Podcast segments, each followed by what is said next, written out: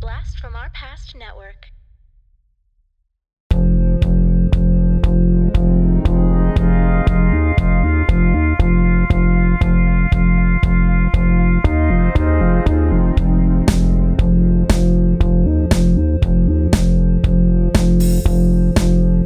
Talking Back.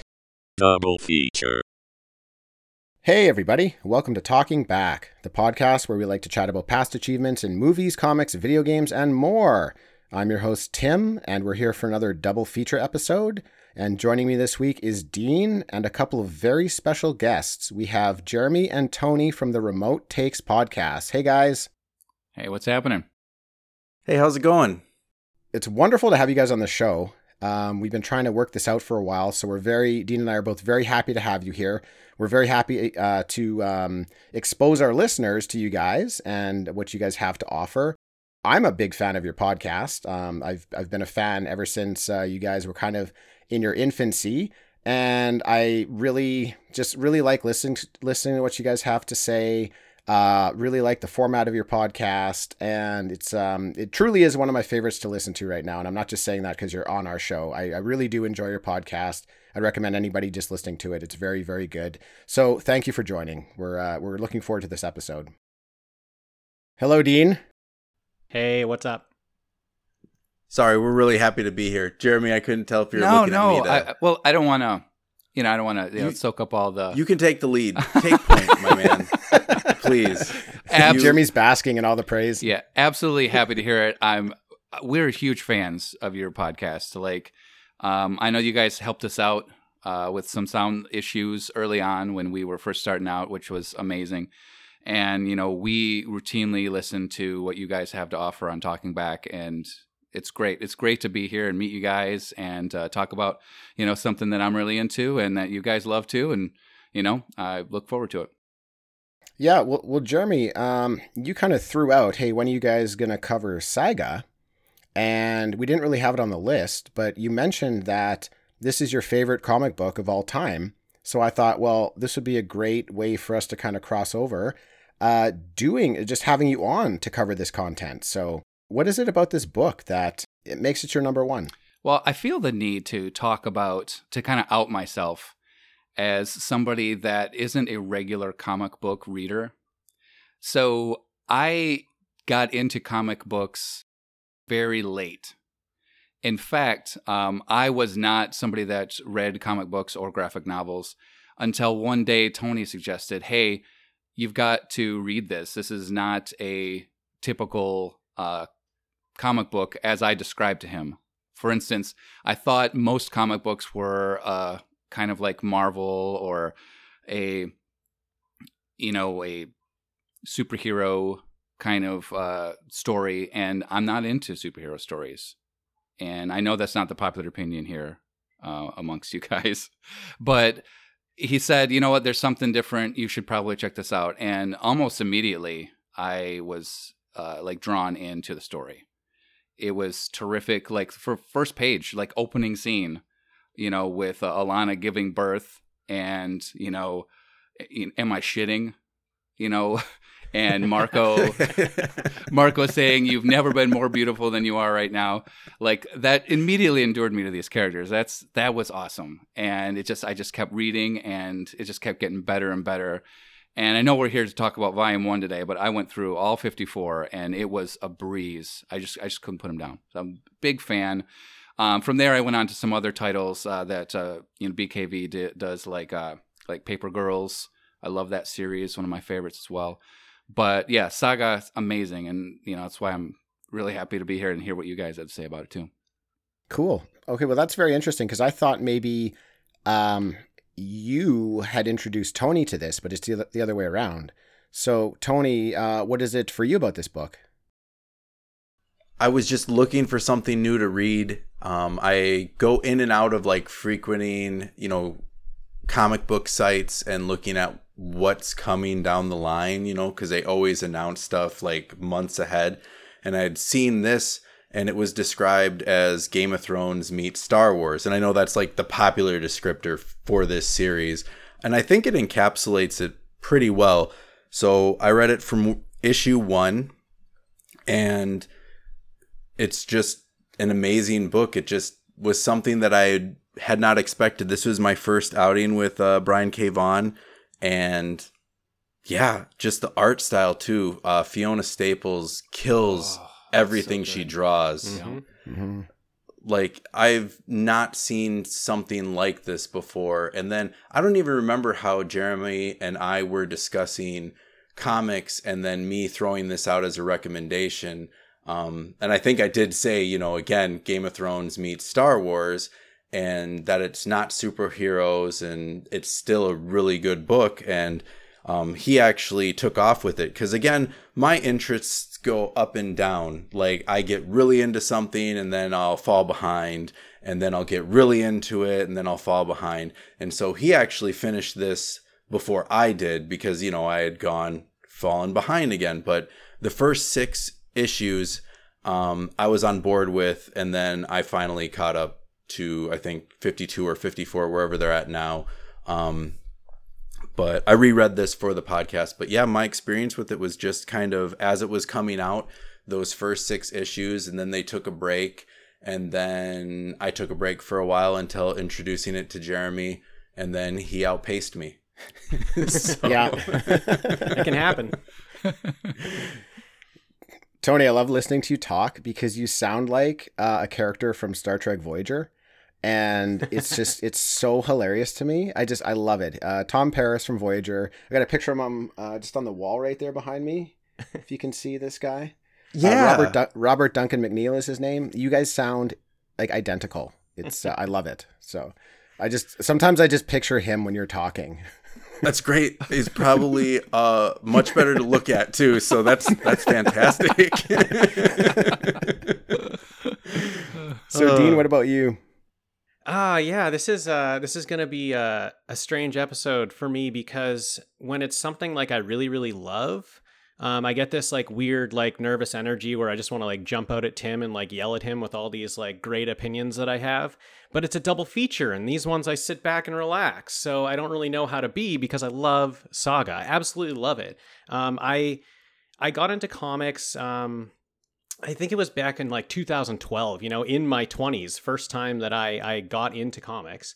And I was reading Batman stuff. I was just like, you know what? I love Batman, so let's try that. Let's try every single thing that's great in the list of like best Batman uh, novels, best Batman, you know, graphic novels, comic books, whatever it was, reading it all.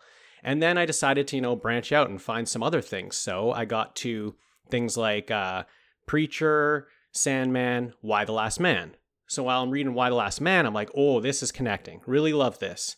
Um, I also get to something called Runaways, and I really love that. And then I start looking at, okay, who's writing these books? I see that Runaways and Y: The Last Man, same guy, same dude writing the books. So you know what? I'm going to start looking into this guy, and I'm just going to read that stuff.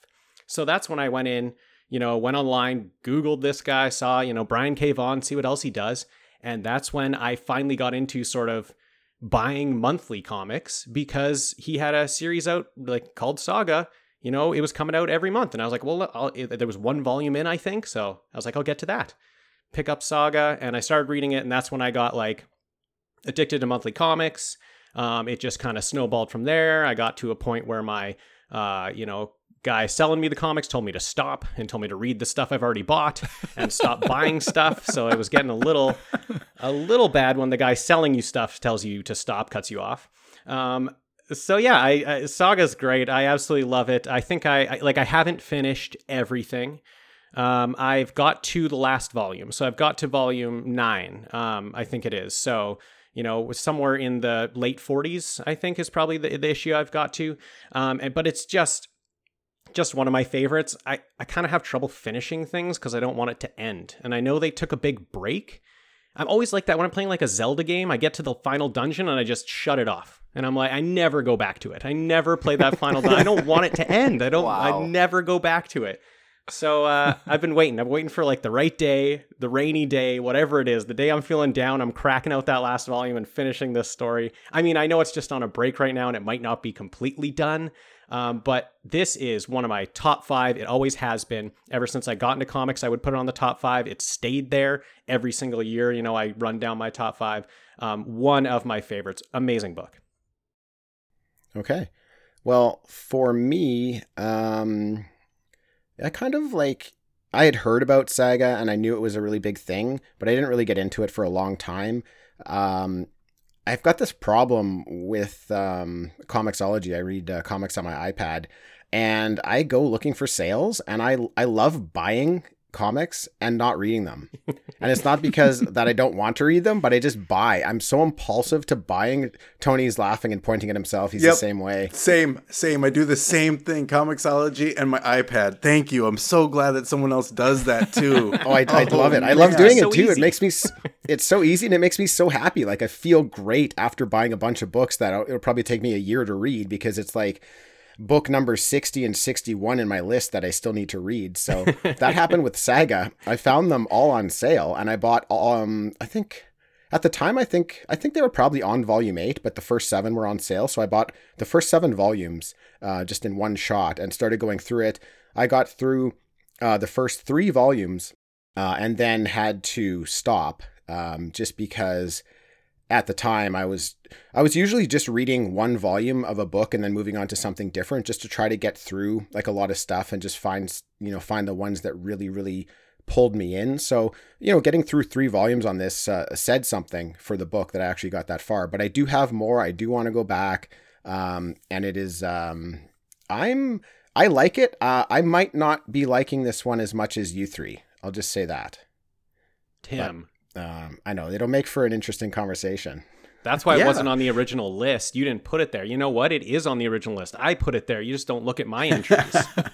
No, no, I knew it was on the original list. Oh, okay. Was it on? Was it on? the it was list? Tim. It was in. It was in the section Okay. that I added. Oh, Uh. yeah. I usually delete those sections. I know. I know you do. You have your own list. You have like the I've list got that it- you let me add to, but then you have a master list where you just pull the right things from. yeah, I've got that documented. se- uh, I've got that document set up to just delete any entry you make. So oh my gosh, that's great. What a jerk.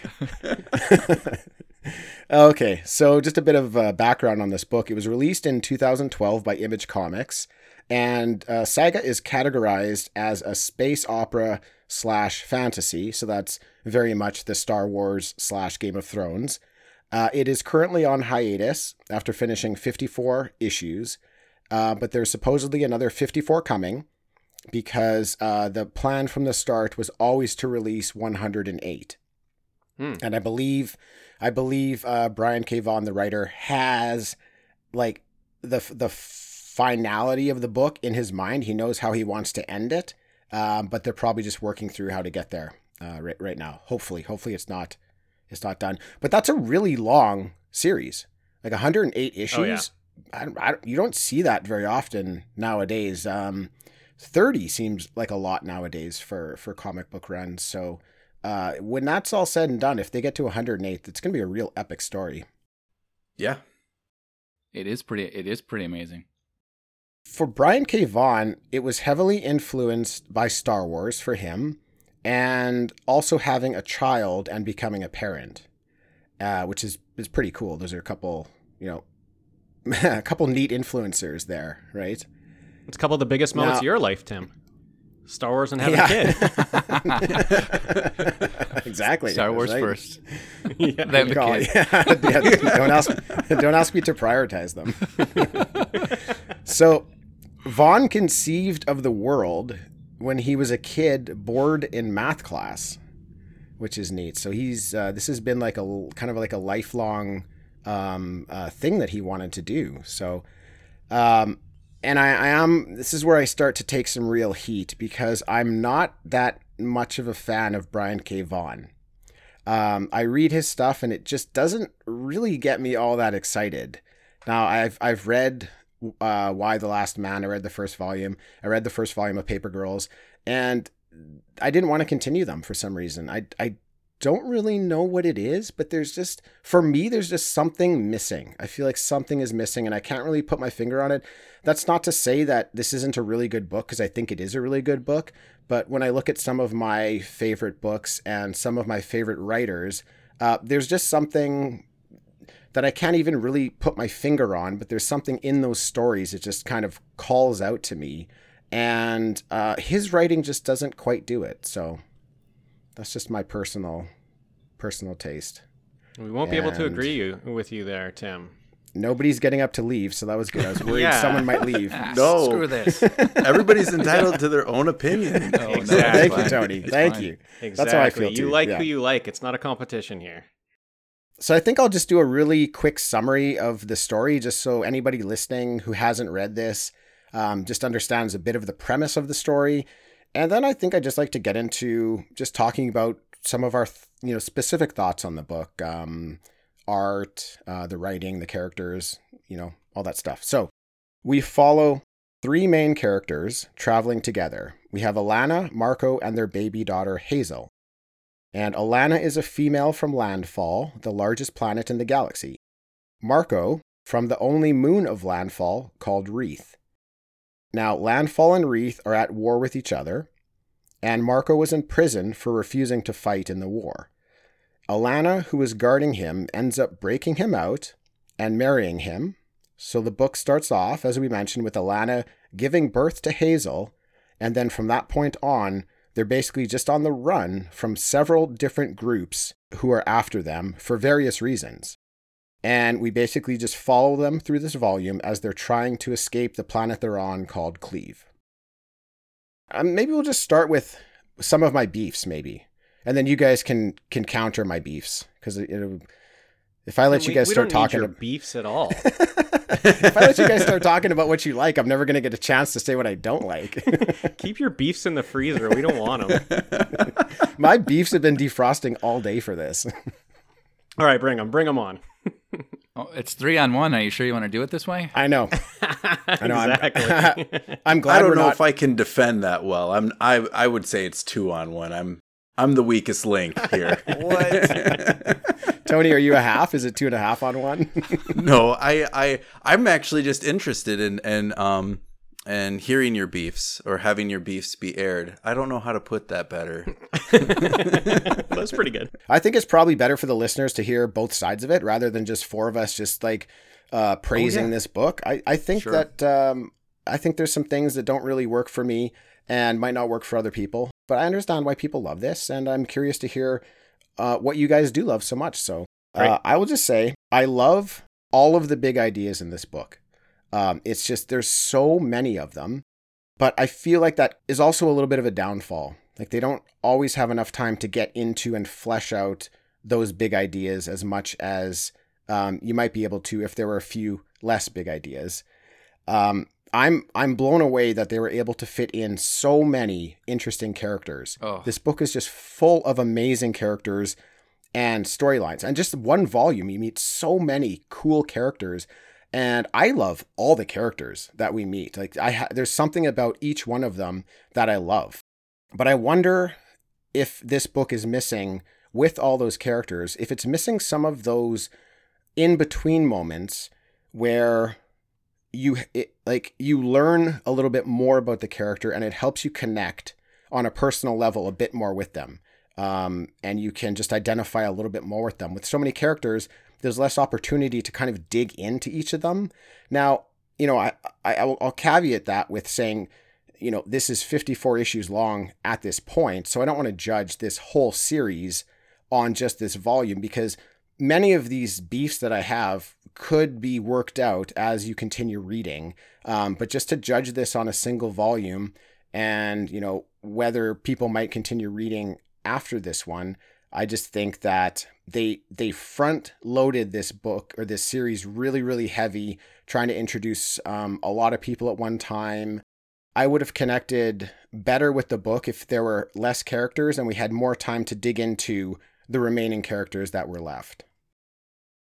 Yeah, those are those are interesting points, Tim. I like hearing that. I like hearing from you know someone who it didn't quite click with because it's it's not everything you know. Every book that I love doesn't mean that everyone else is going to love it, and so I like to hear why not. Um, and that's that is interesting that uh, you didn't quite feel like you connected deeply with anyone yet in in that volume. And maybe all of us you know coming with a little bit more um, experience uh, with the book and more experience spending more time with these characters have you know a deeper connection with them. So now when we see them in these quick six issues we have these other feelings of stuff that happens later. You know, like w- w- oh, if I can just interrupt for if I can just interrupt for one second, I did connect with some characters. Okay. I think they did do a good job fleshing out certain characters well enough that I really, really felt for them in this book.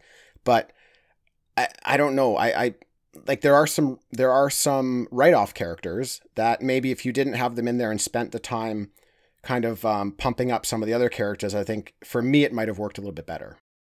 Yeah, so like I will probably get into characters later, but um you know, like someone like the Will, someone who I come to this book and I'm like, oh man, I love the Will. And then I read the first volume and I'm like, there's not a lot there for me to absolutely love the guy like I do. So I, I can Right. see like, you know, where that's coming in when you read just that first volume and you're like, okay, the Will, you know, yeah, he's doing some stuff, but Well, I You think know, he was one of the better fleshed out characters, actually. well i i actually think every single character in this book is is deep and even the throwaway ones have this sort of they have care taken into them like writing them. No one is sort of mm-hmm. just there i don't think. Even like down to like a corporal who's just you know just carrying out one order and that's all they do in the book. I still feel like that character's deep and i know where that that character's coming from But you have a problem with everybody needing to be your best friend. yeah in tim comics and movies. there's a You- hell of a lot of best friends in this comic yeah.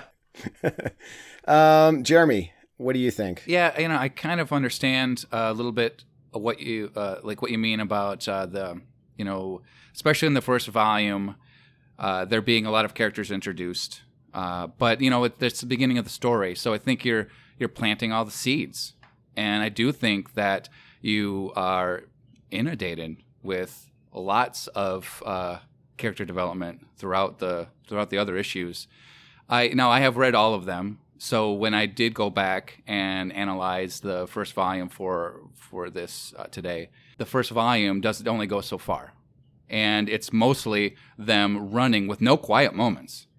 You know, um, it took how many episode, how many issues for her to even get take a shower after giving birth. So yeah, they're just jetting, they're going fast. So um, yeah, I understand. I, I I could see where you can have that uh, that perspective. Okay. Yeah, Well, uh, oh, sorry. Go ahead. Oh no, I was just gonna say I agree with uh, Jeremy. Just kind of like rereading this um, again. There really is no quiet moments introduced, and they're just kind of from the get go. I also think like there's something that's really hard with like sci-fi and and fantasy, where like world building, I think, and doing it convincingly is super hard. And I feel like this book does it really well but I can also see where it's like it just inundates you with all these new concepts, ideas, aliens, how things work, you know, physics, rocket trees or rocket forest, right?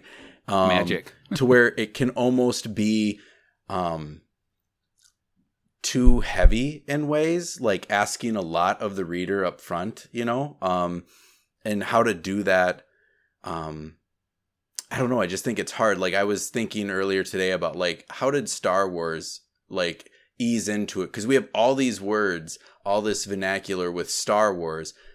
Was it all introduced in the first film or is it slowly trickled through? And I feel like Saga, as great of a first volume it is, I feel like it has a lot more um it's asking a lot more of the reader in your first reading of it, you know.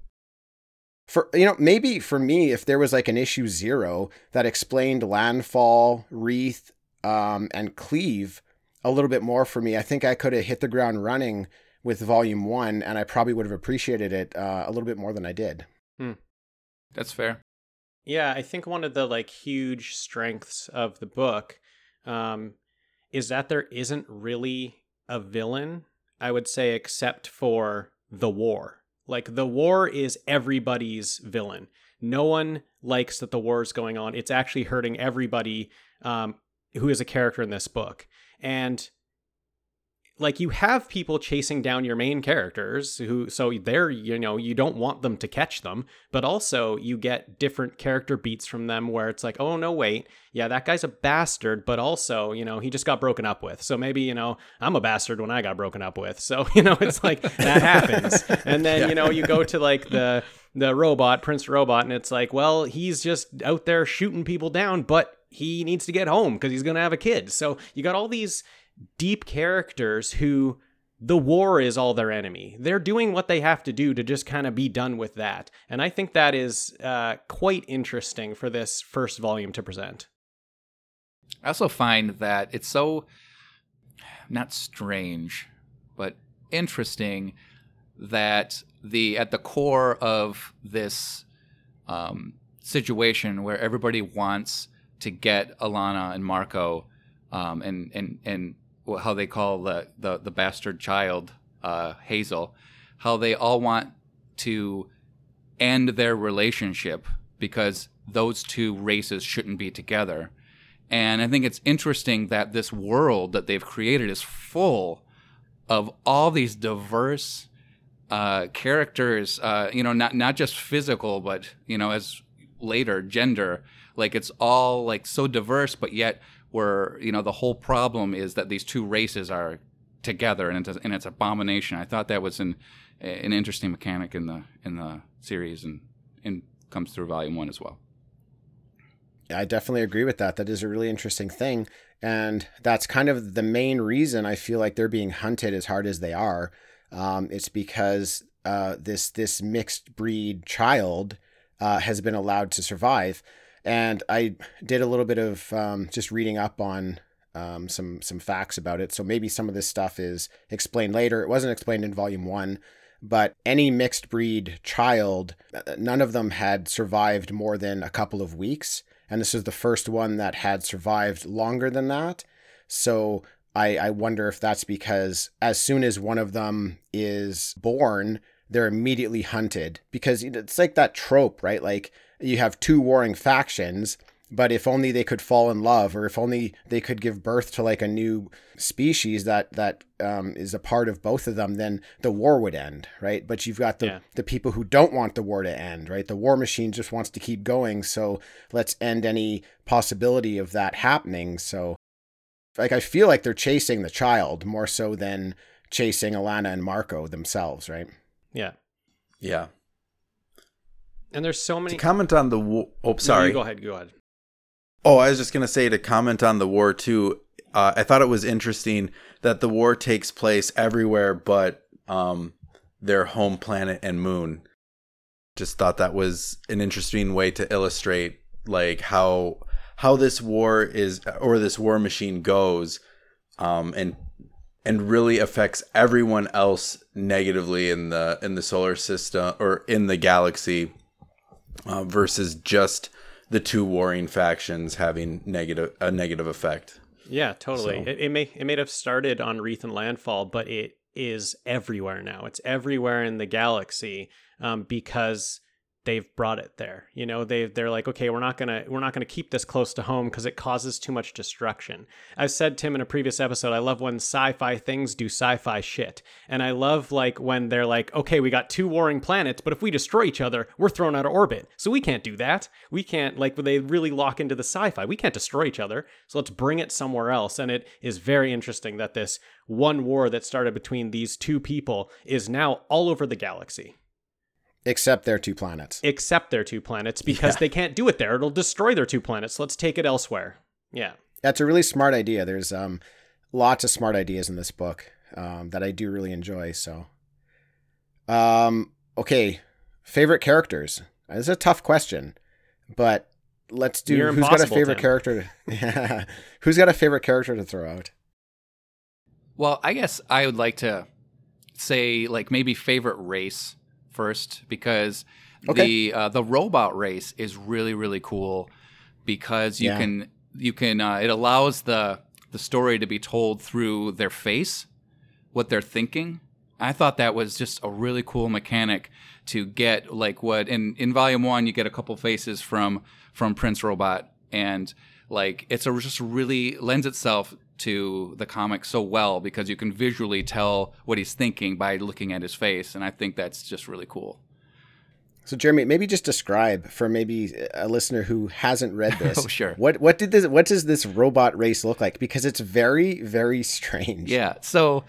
It, it was startling at first when you're like, oh, what's going, what exactly is going on in this in this book, right?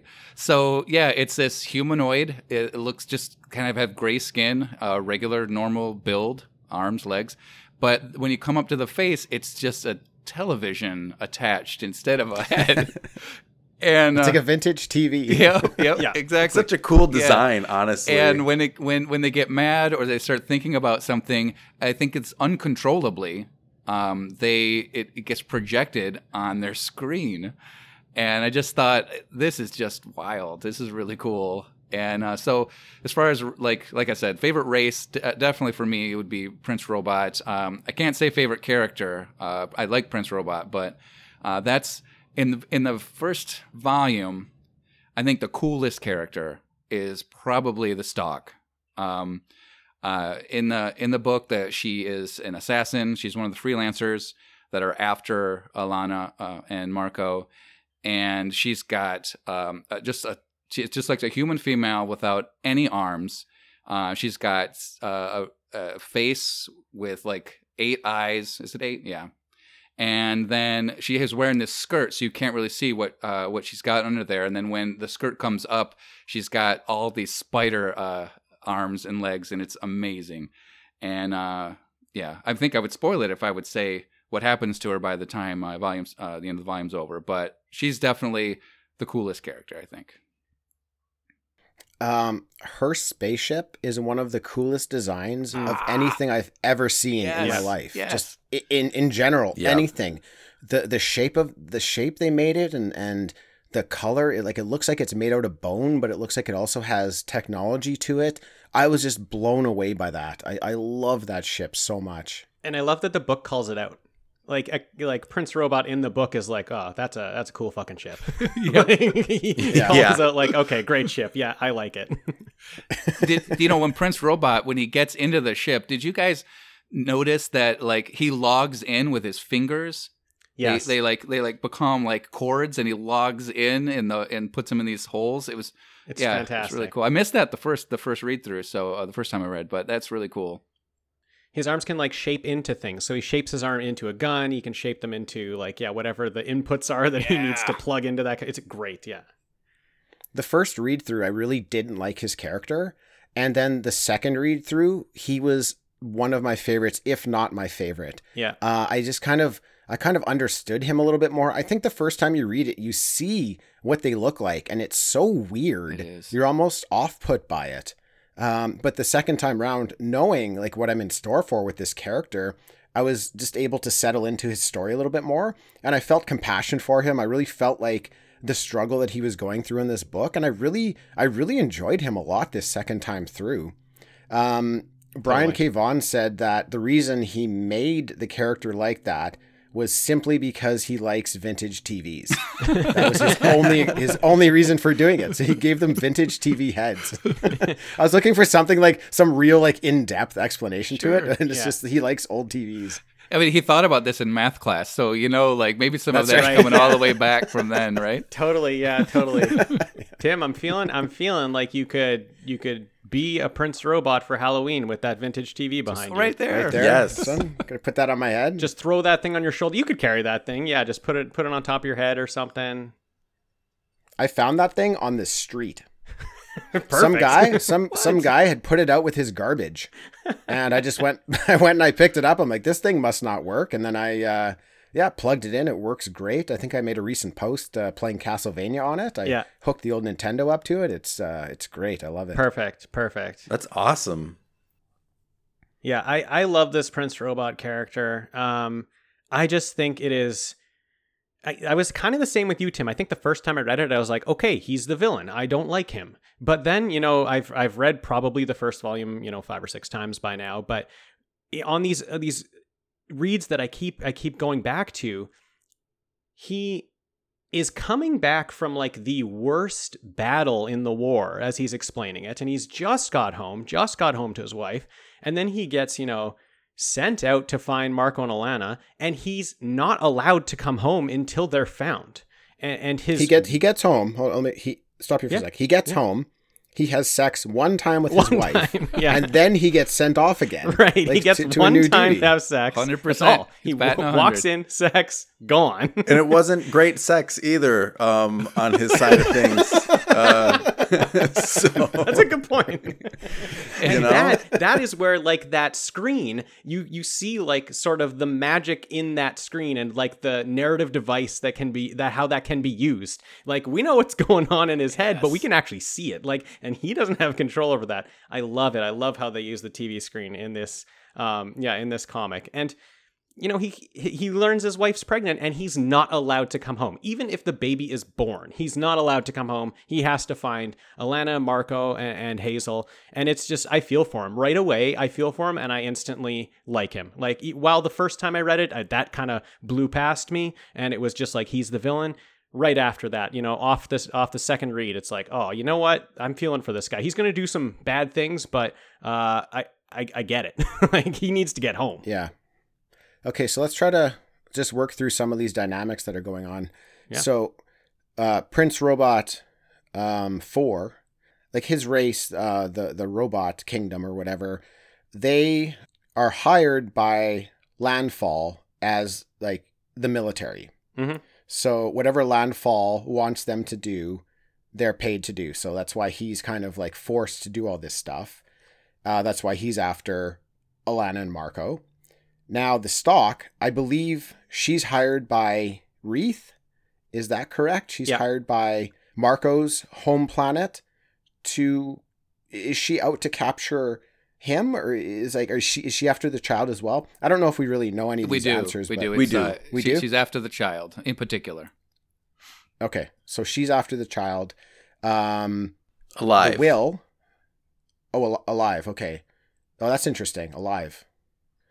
Now, the will. Um, let's talk about the will a little bit. He's another like assassin slash bounty hunter from Wreath, and he's on the same mission as the Stalk. Right. His mission is to also get the child. And is it alive? They, they want it alive with him, or Yes. anybody know? I yeah? think he asks. I think he asks if he's supposed to also kill the child, and uh, he's not. He's It- not supposed to. It's the same job. They have the same Yeah, job. It's the same job. Yeah, exactly. So these two assassins on the same job. Okay. Now, who wants to talk about the will? I just, for a second, want to talk about the title, the. Someone tries to call him Mister later, and he says, "No, it's the, yeah. the will." Love it. I love this idea that all the freelancers start with the, Yeah. and you can tell already. Beyond that, I think it's really interesting how they're named. I think it's very intelligent.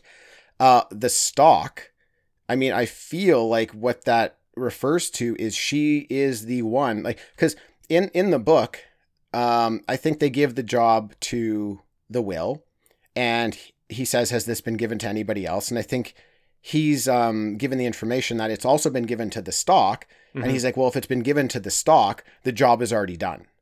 So I feel like the Stalk, as in she's the stalker, like that is her greatest quality, Mm. is that she can hunt better than anybody. Um, the will, at first I thought it was like referring to his will, just to like whatever he sets his will to, uh, he can't be stopped. And that that does come through in this book.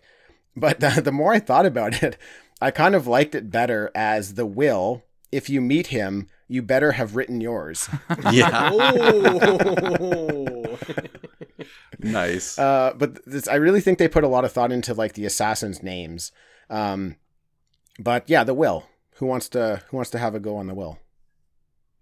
I'll do it if if nobody. I mean, the Will is the most fleshed out character. I think uh, he's the most. I think he's incredibly like complicated because yet he's got this job where he has to go and you know he's he's a freelancer. He's an assassin, and he's got to do those do those things, and he's got to he's after them, but yet he's we feel sorry for him because he's obviously uh, it feel he obviously felt something for the Stalk, and the Stalk obviously didn't feel that back, right? So, and then he has this compassion uh, when we meet him when he goes to the sextillion, and he sees slave girl, a six year old that is doing adult things in this uh, orgy of a place, and you know, so we we the reader is endeared to this character that has to chase and eventually you know come to some resolution with Alana and Marco. Like it's he's incredibly complicated. Great, great character. He also has the greatest sidekick. Uh, oh my god, I too. love, I love, I Like- love. Tell us about it. Tell us about it, Tony. Lying Cat, who detects whether or not a person is lying, and it's so great. Couldn't we all use a lying cat in our life?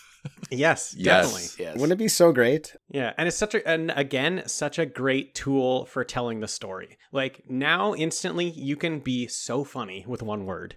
Just anytime like the- it's not it's it's set up in this book and there's a couple funny moments, but you're going to get stuff down the line that's going to make you laugh, that's going to crush you, that's going to like just make your heart go out. Th- This Lying Cat is used so well to tell this story with one word. Yes, So- totally agree. I'm under the impression I don't know where I read it, so I I guess it's I don't know. I'm not gonna be able to cite it, but um, I'm under the impression that uh, BKV was going to write uh, Lying Cat off, and uh, Fiona Staples said, "I'm not going to write that," and she would so- refuse to draw it. refuse to draw it. So I thought that was really cool. Amazing. That's something else, real quick, to talk about with this book that I don't think you see with a lot of other books, especially ones that are planned for 108 issues. It is always going to be BKV and Fiona Staples. Like, there is no guest artists, no sub artists. It's these two pure the whole series. And that's kind of also something I've not seen uh, before. So I think that's really cool. Yeah, That is really amazing. Issues. Yeah. Yeah, and um, we know uh, Brian K. Vaughan has done uh, several other stories, but if you look at the works of Fiona Staple, it's basically saga. It's like that's what she's done. Um, she's from Calgary, um, a city in Canada here, uh, a little ways away from us, and yeah, she just went to like a, a technical art school in uh, in that city. Broke in with Saga, and I mean, score, score alert. Yeah. yeah, best biggest book, you know, best book wins a bunch of awards. Everybody loves it. you, you might as well start with you might as well start with that, right? Yeah, Yeah, exactly. And you're on exactly. like if you're game. on for 108 issues, that's like years and years worth of work for you, right? Yeah, So, uh, getting back to the will, I think there's Yes. there's more to dig in um, with this guy. First of all, he he he looks like all of us. He's bald. Well, he's got his head shaved. We're, That's why he's we the all coolest can character. identify. We can Wait, all are you identify guys with him on bald? I, you guys are wearing hats. oh yeah, Ah. that's why we're that's why we have hats on. I'll know next time. I haven't had a wear recent hat. buzz, so I put my hat on today. um, the other thing too is like, what what is it about wearing capes that is so damn cool? I know. Everybody who Oh, wears yeah. a cape is just like, I love it. Is it acceptable just for me to walk around in a cape? yes, yes, it should Tim, be. It You should. Is it? You should. If this book teaches you anything, it is that. It is that you can walk around with a cape and it's fine. Do what you want. Yeah. Um, so I, I love that we learn, you know, first off that he's like an assassin, a bounty hunter. Uh, typically, you would associate that character with not having many morals or values. And the very first thing we see him do is he kills this giant beast. And then um, this like unicorned uh, female, or like a uh, looks like a human with a unicorn horn, comes out and just says, "Oh, you passed the test." And he loses his shit Yeah. because he's like, "Why would you have me kill such a beautiful beast for no reason at all?" And um, I it's, that's really great character development, showing Yeah. us that this guy's got character. Like he he doesn't he cares about that animal more than the job, right? Like if he had known that he had to come here to kill a beast to like pass the test to get the job, he probably would have turned it down. Yeah. Um, so I really love that. I also love about his character is that right after that, he says he's going to report her to his union rep. Yeah. so it's like in this world, assassins have a union Yeah. who like defends This them. is Uh, organized. and he- and yeah, and he has an agent as well. So it's like there's like Dean. This is like you said, sci-fi uh, thing, whatever, sci-fi things doing sci-fi, Sci-fi shit. That's a really yeah. cool idea. Uh, like um, uh, this assassin is like almost like a movie star, right? Yeah. Um, so I just that's that's more just more character building. Like there's these are these are things um, about this character that make me love him and really be attached to him. Um, that I just felt like these are some of the in between moments I talked about before that we didn't get with some of the other characters that helps me just feel endeared to this guy. And then like halfway through the mission, Jeremy, like you mentioned, he comes across like he goes to like this uh like this sex den and finds this young girl who's being forced to work there and his entire mission at that point stops and his new mission becomes how do i get her out of here Yeah. how can i free her from like this slavery and he's not going to do anything else until he figures that out like nothing Yeah. else matters so he's a super super caring individual yet he's this like paid killer Yeah. Yeah, I, I wanted to talk about Sextillion just for a second. Um, because like the head the head and the legs Jeez. So for me, it takes just a bunch of art and like one line from the will for me to get a bunch of depth on him. And that is like I know he's gone to Sextillion because he just talked to the Stalk and she kind of, you know, blew him off and we can tell that, you know, he's into her, she's not into him. So he's like, to Sextillion. And he gets there. And I've read a lot of comic books. And this is the most graphic sexual orgy I've ever seen in a comic book. I'm flipping pages like four pages long of just, you know, all the most graphic sex stuff I've ever seen in a comic. And we get to finally the Will walking through it all, and he says, That's it. That's all you have. And I know this guy's hurting. I know from that line, okay, this guy is hurting bad. And that just one thing, one thing gives me the huge depth depth I need of the character. I'm like, okay, you know what? I'm kind of on board with this guy, man. He's got pain. I mean, he passed up the centipede woman with like like forty sets of uh, breasts. Like, Yeah. man. totally. And a dinosaur with a purple dildo. I mean, that was a great that was a great page actually because I I really liked uh just the way that they framed that page. Like he's walking we see his back he's walking down this street and there's all sorts of like beautiful neon lights and it's all set in a nice perspective of where he's going to walk down this alley and I'm like wow this is really cool.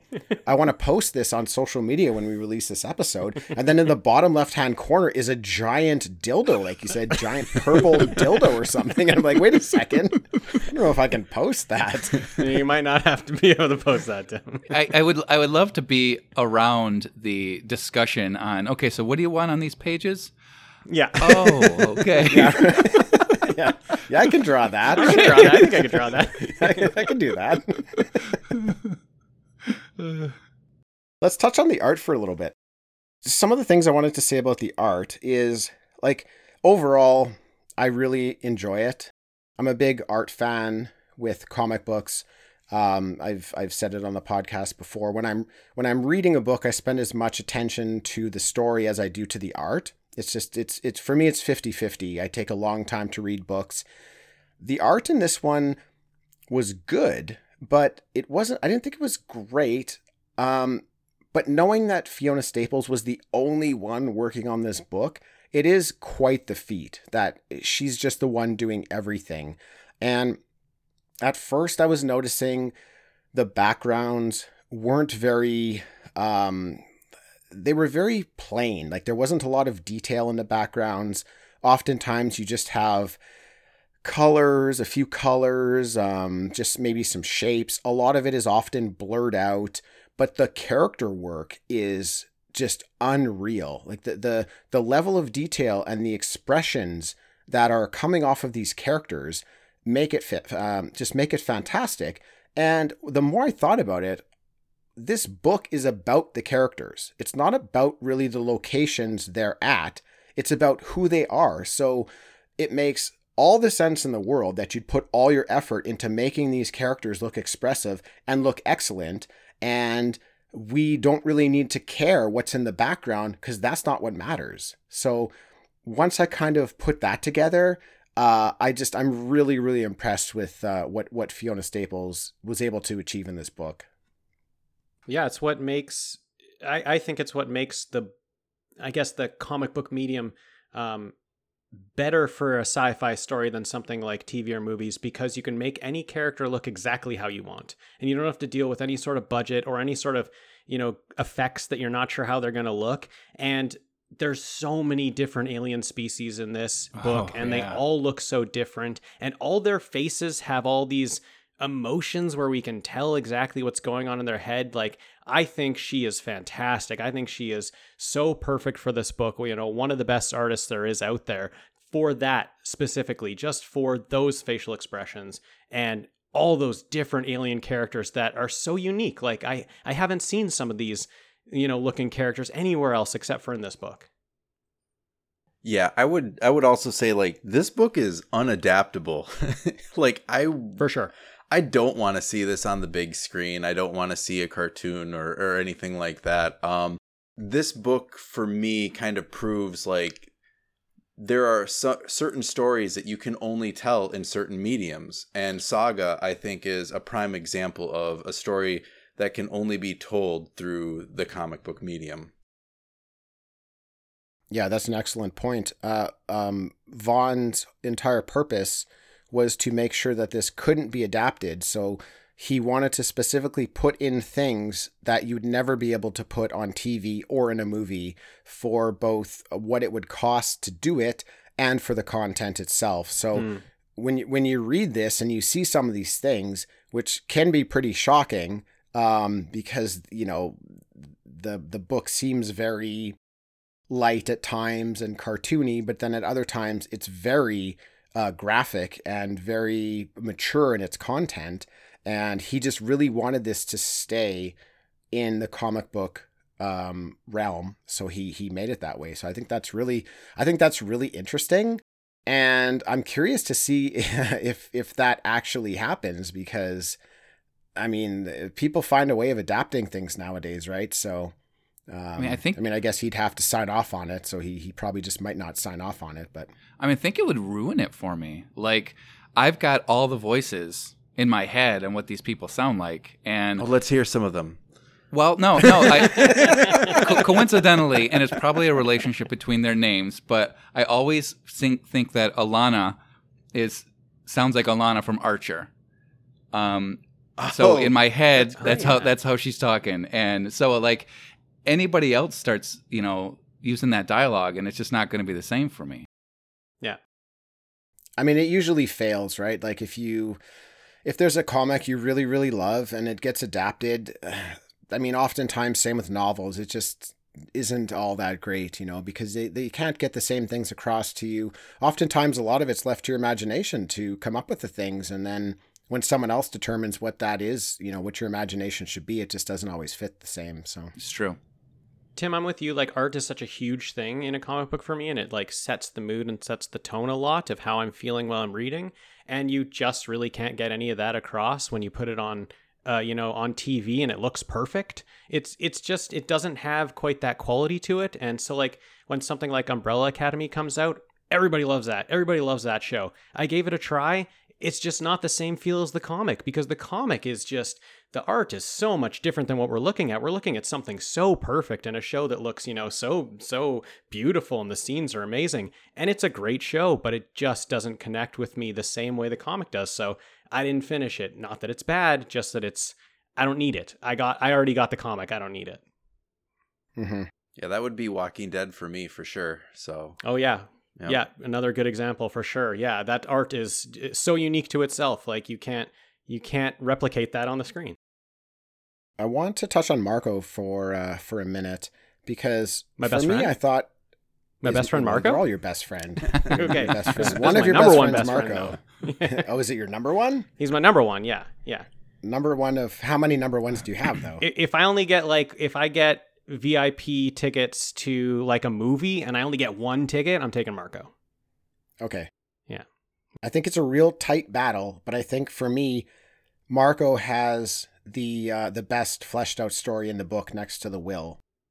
I think for me, it's like his personal growth. I, I think with the will, we're watching him do things and we learn about it. We learn about his character, but Marco actually goes through personal growth, uh, which which I really appreciated. So we learn in the book that he's got this uh, sword, this like magic sword. Like his, his species can wield magic. He has horns like a ram, uh, which is really interesting just to see. I don't think we mentioned that. Like Alana uh, and the the characters in Landfall, uh, they all have like wings. They're all like fairies in a way. but they get them clipped. They can't fly with them, which is Mm. interesting thing that they just kind of plant that seed of like how their society works.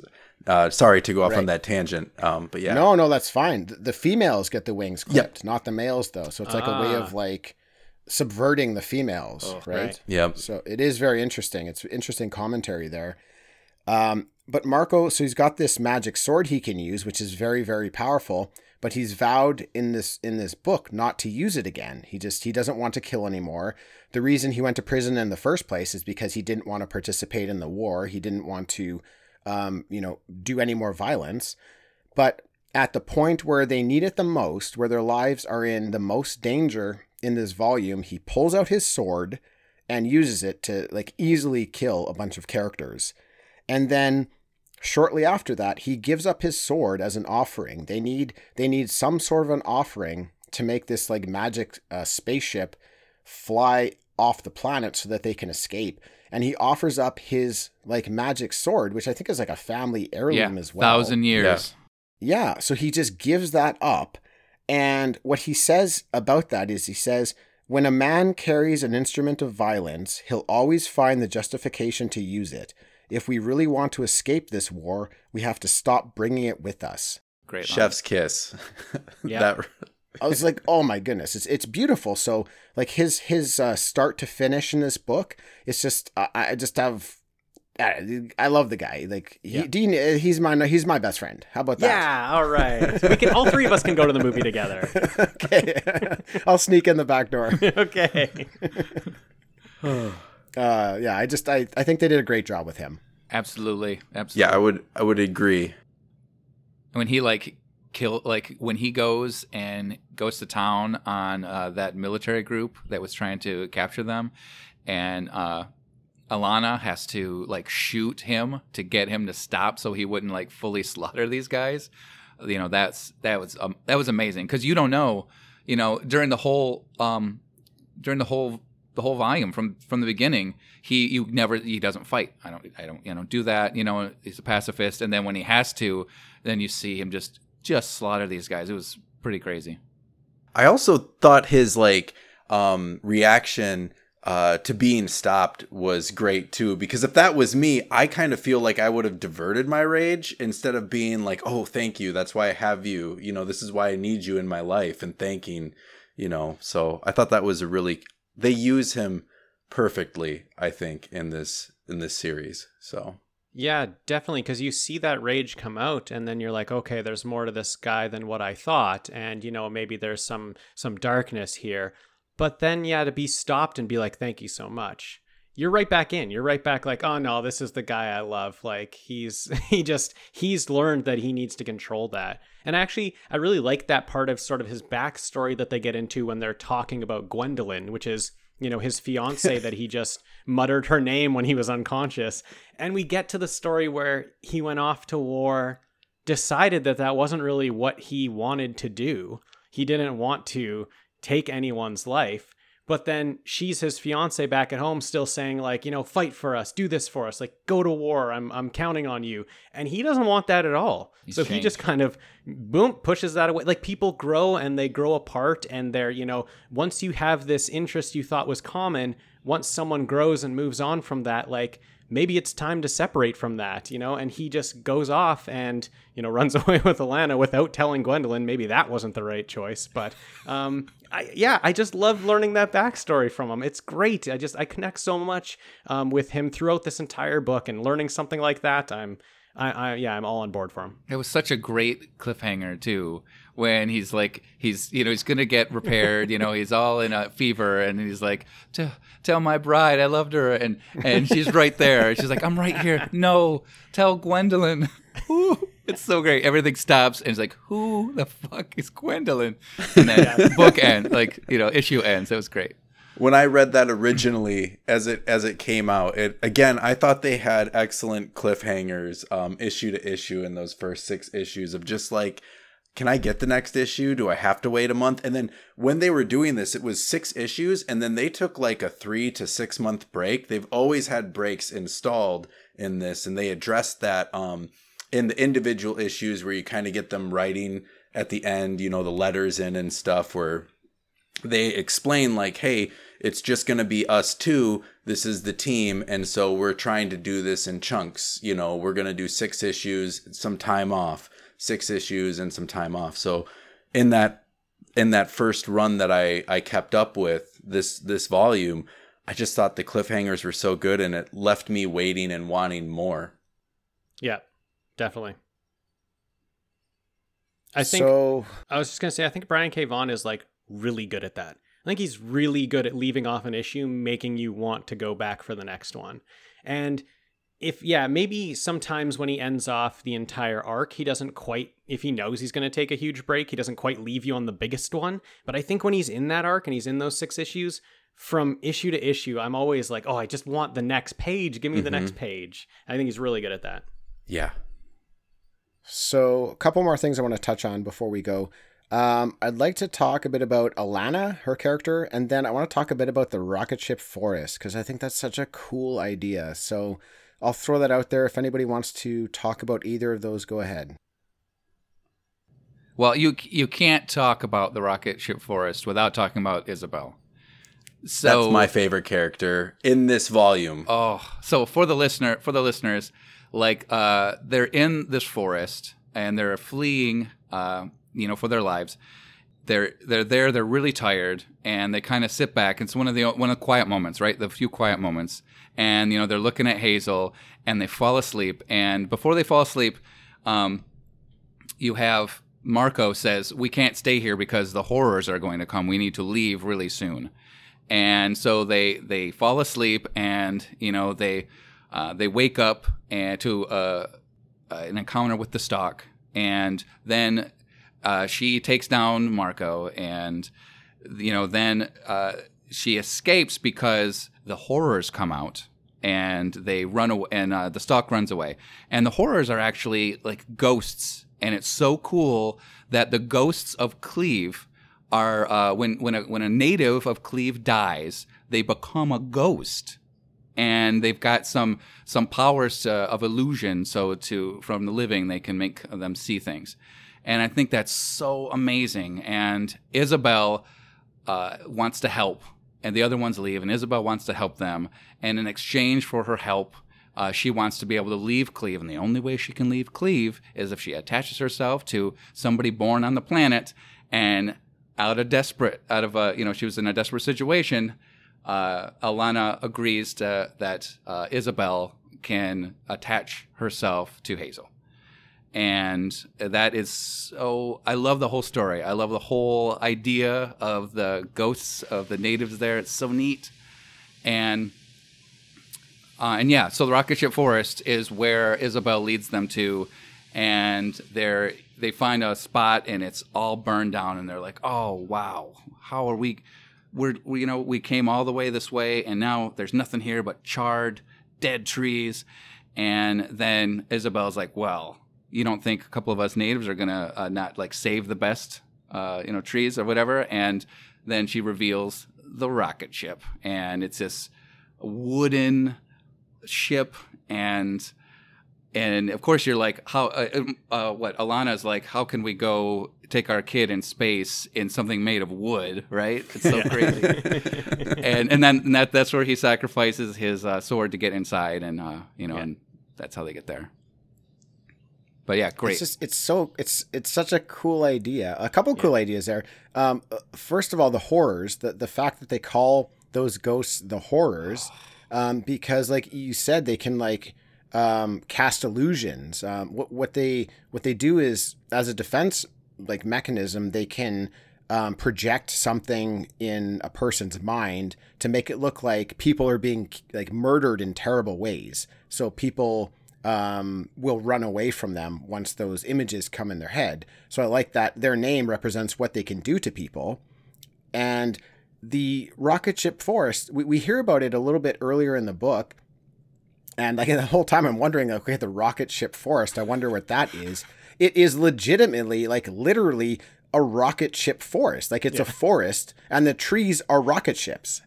And like you can get in, you climb into a tree. It's a rocket. It's made of wood, and it flies off. It's a rocket ship. Why not? And it's it's just- it's so smart that they just like a, they're not trying to change what it is. It's like that's what it is, a rocket ship forest. And I love when they get into the tree for the first time and they're like, "Oh wow, this has like a what did they say? It's got like a foyer or something like that. Yeah. Like, this is really Yes, this it's is so really good. roomy inside here. I didn't know this rocket ship had a foyer. And they got amazing, Oh, amazing water brilliant. pressure too, by the way. right? Yeah. Yeah, that's Yeah. right. Yeah, yeah. Lana has a shower in it. There's like so much space, and they've got fresh water, and oh, it's really cool. I want you should probably get some seeds, right? Start planting some more rocket ships. For sure. Yeah, for sure. There's got to be some seeds in there. Did you guys notice the Will ship? Yeah, it's yeah, like an acorn. it looked like a seed, kind of. Yeah, it like looked an like a seed. Yeah.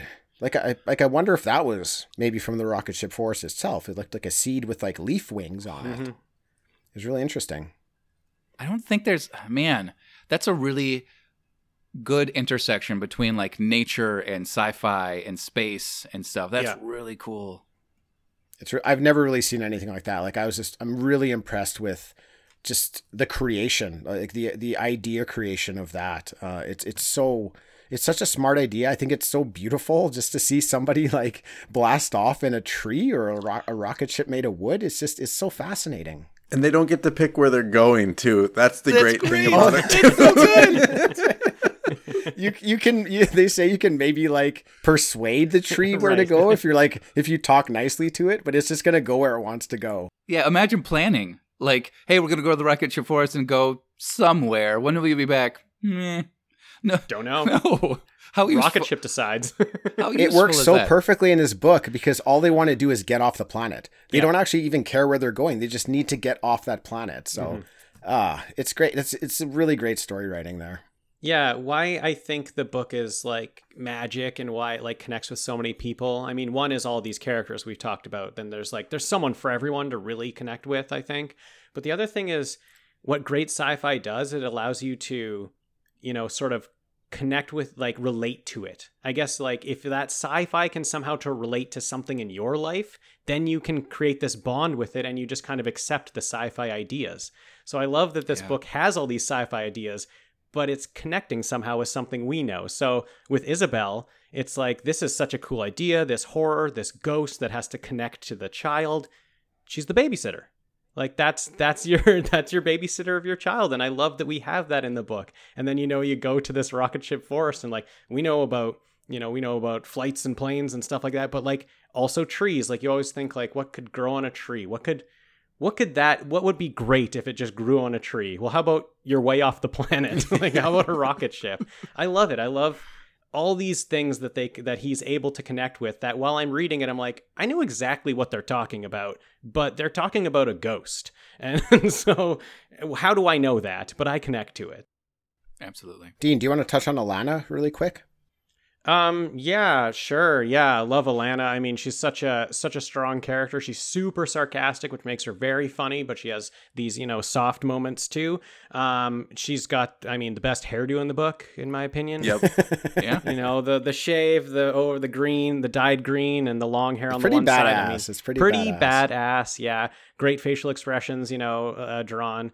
Um, she's kind of the draw I think of the book right away. I think she she catches me right away when I start reading it, and then I I'm sort of reading for Alana, and then as I go on, I realize all the depth of all these other characters. But she's the one that kind of pops immediately, uh, probably because she's so funny and so relatable.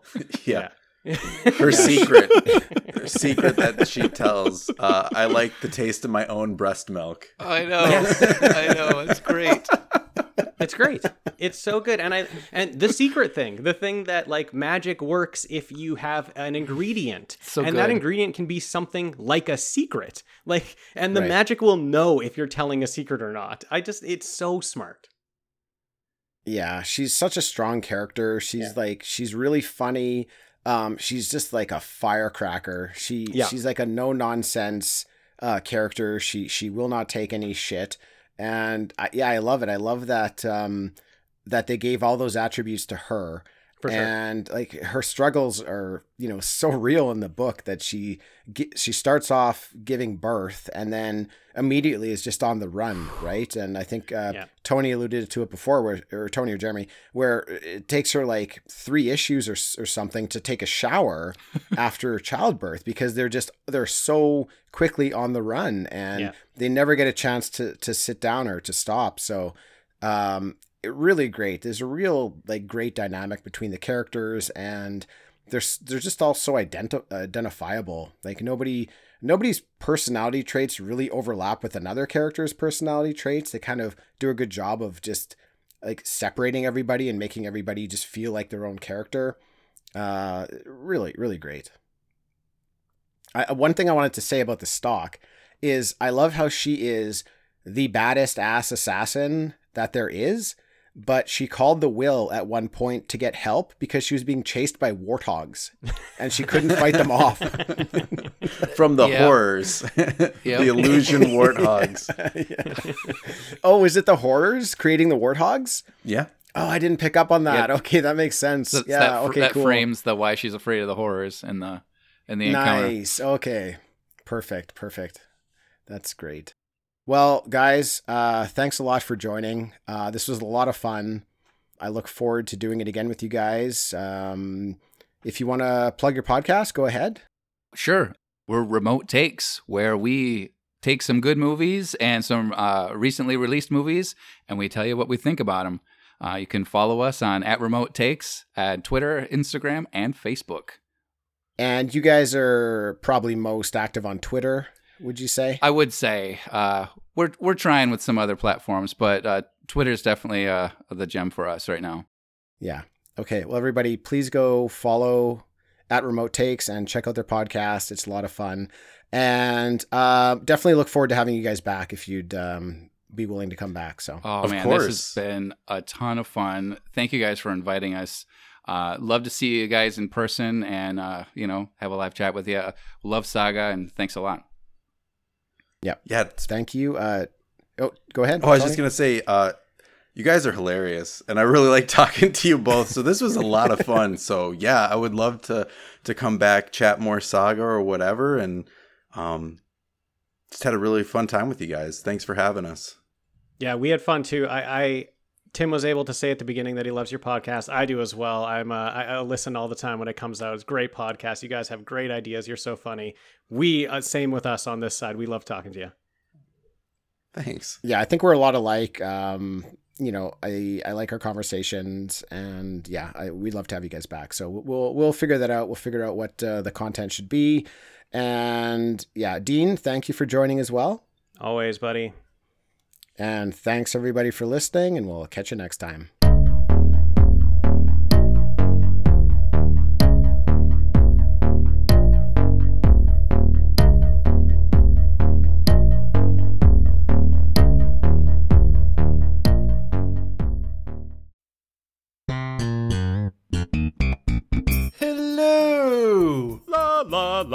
I'm Adam, And I'm Corey. and we are the hosts of Cartwright, a Seinfeld podcast. We are breaking down every single episode of Seinfeld as we watch it, reliving this amazing show. That's right, it's a trip down memory lane for all of us 90s kids out there. You can find Cartwright, a Seinfeld podcast on iTunes, Spotify, Podbean, and Patreon. La la la.